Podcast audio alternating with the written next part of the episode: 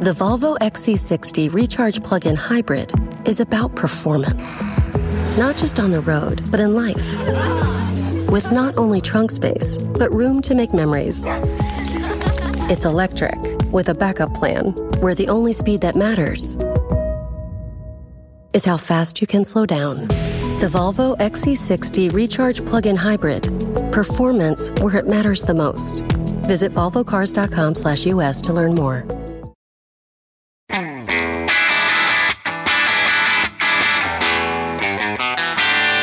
Hey, math fans, Jason Marshall, Math Dude here with your weekly dose of quick and dirty tips to make math easier. At one point or another in our mathematical upbringings, most of us come to some sort of grips with the fact that numbers exist in all shapes and sizes, including those that are bigger than we can possibly imagine and those that are smaller than we can possibly imagine. But even if we've come to terms with the existence of these really big and really small numbers, we're just not very good at thinking about how big or how small they actually are. After all, ridiculously big and small numbers aren't something we routinely deal with in everyday life. So why should we be able to easily understand how big or small they are? In truth, we shouldn't.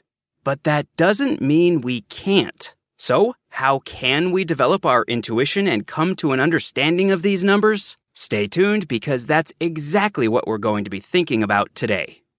We've talked before about how to think about astronomically large numbers, but we've never talked about how to think about numbers going in the opposite direction, towards the really tiny guys. Since numbers by themselves are rather abstract little critters, and since it's tough to picture abstract things in our heads, we're going to think about small numbers in a more concrete fashion by contemplating extremely small distances. But not just any old random distances. We're going on an imaginary journey in which we continually shrink ourselves down to see what we can find at smaller and smaller distance scales within an apparently boring puddle of water. Although, instead of imagining that we get smaller and smaller, we're instead going to imagine that the puddle of water gets bigger and bigger. Why is that? Because I find that it's easier to picture things that are bigger than us rather than things that are smaller than us. After all, it's not too hard to think about the size of a football field or a city or a country or even a planet. But it is hard to think about things that are proportionally much smaller than ourselves, don't you think? So let's start our trek into that puddle of water and see what we can find. And in the process, let's see how to think about all of those very tiny numbers. The Volvo XC60 Recharge Plug-in Hybrid is about performance, not just on the road, but in life. With not only trunk space, but room to make memories. It's electric with a backup plan where the only speed that matters is how fast you can slow down. The Volvo XC60 Recharge Plug-in Hybrid. Performance where it matters the most. Visit volvocars.com/us to learn more. To begin with, imagine staring at a puddle of water that's about one meter across. What do you see? Assuming it's clean water, you probably just see, well, water. But now imagine zooming in on that puddle so that it stretches out to be 1,000 times its original size.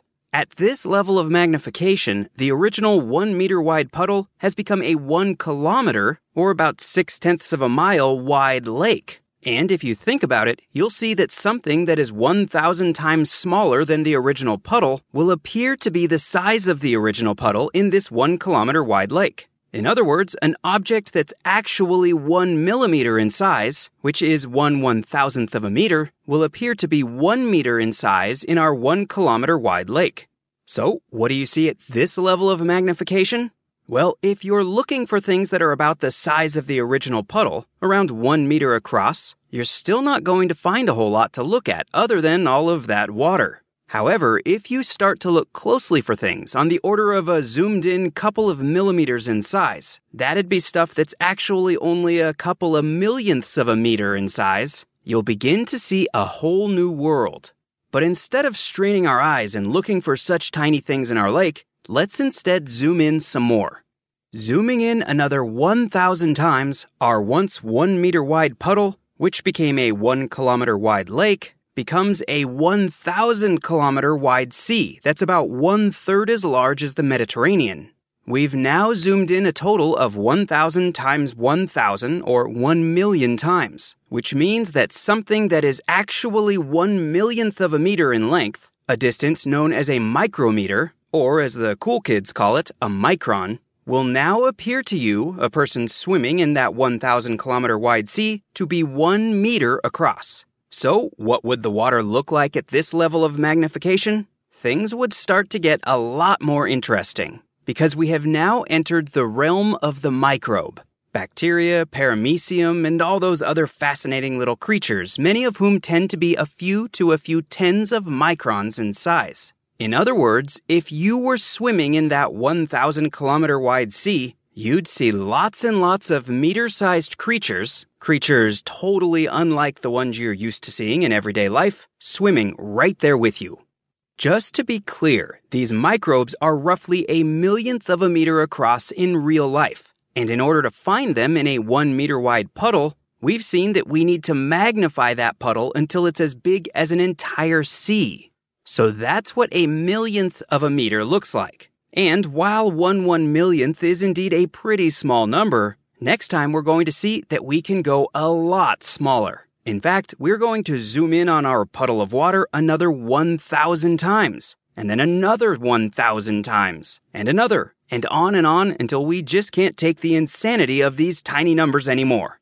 At each of these levels of magnification, we'll discover that a puddle of water isn't just a puddle of water. And we'll discover that with just a little thought and imagination, we really can come to an understanding of the meaning of these nearly, but not quite unimaginably small numbers. Okay, that's all the math we have time for today. Before we finish up, I want to let you know that you are not alone. We've all been there. You know, when you're listening to a podcast on the go and you hear a super interesting ad for a product or service, but you simply don't have time to check it out. Well, now you're in luck because you can see the full list of offers, discounts, and more from our Quick and Dirty Tips advertisers over at quickanddirtytips.com slash offers. Once again, that's quickanddirtytips.com slash offers. For more fun with math, please check out my book, The Math Dude's Quick and Dirty Guide to Algebra. It's perfect for you and all the math fans in your life, and it's available wherever you like to buy books. Also, remember to become a fan of The Math Dude on Facebook at facebook.com slash The Math Dude and on Twitter at twitter.com slash Jason Marshall. Until next time, this is Jason Marshall with The Math Dude's Quick and Dirty Tips to make math easier. Thanks for listening, math fans.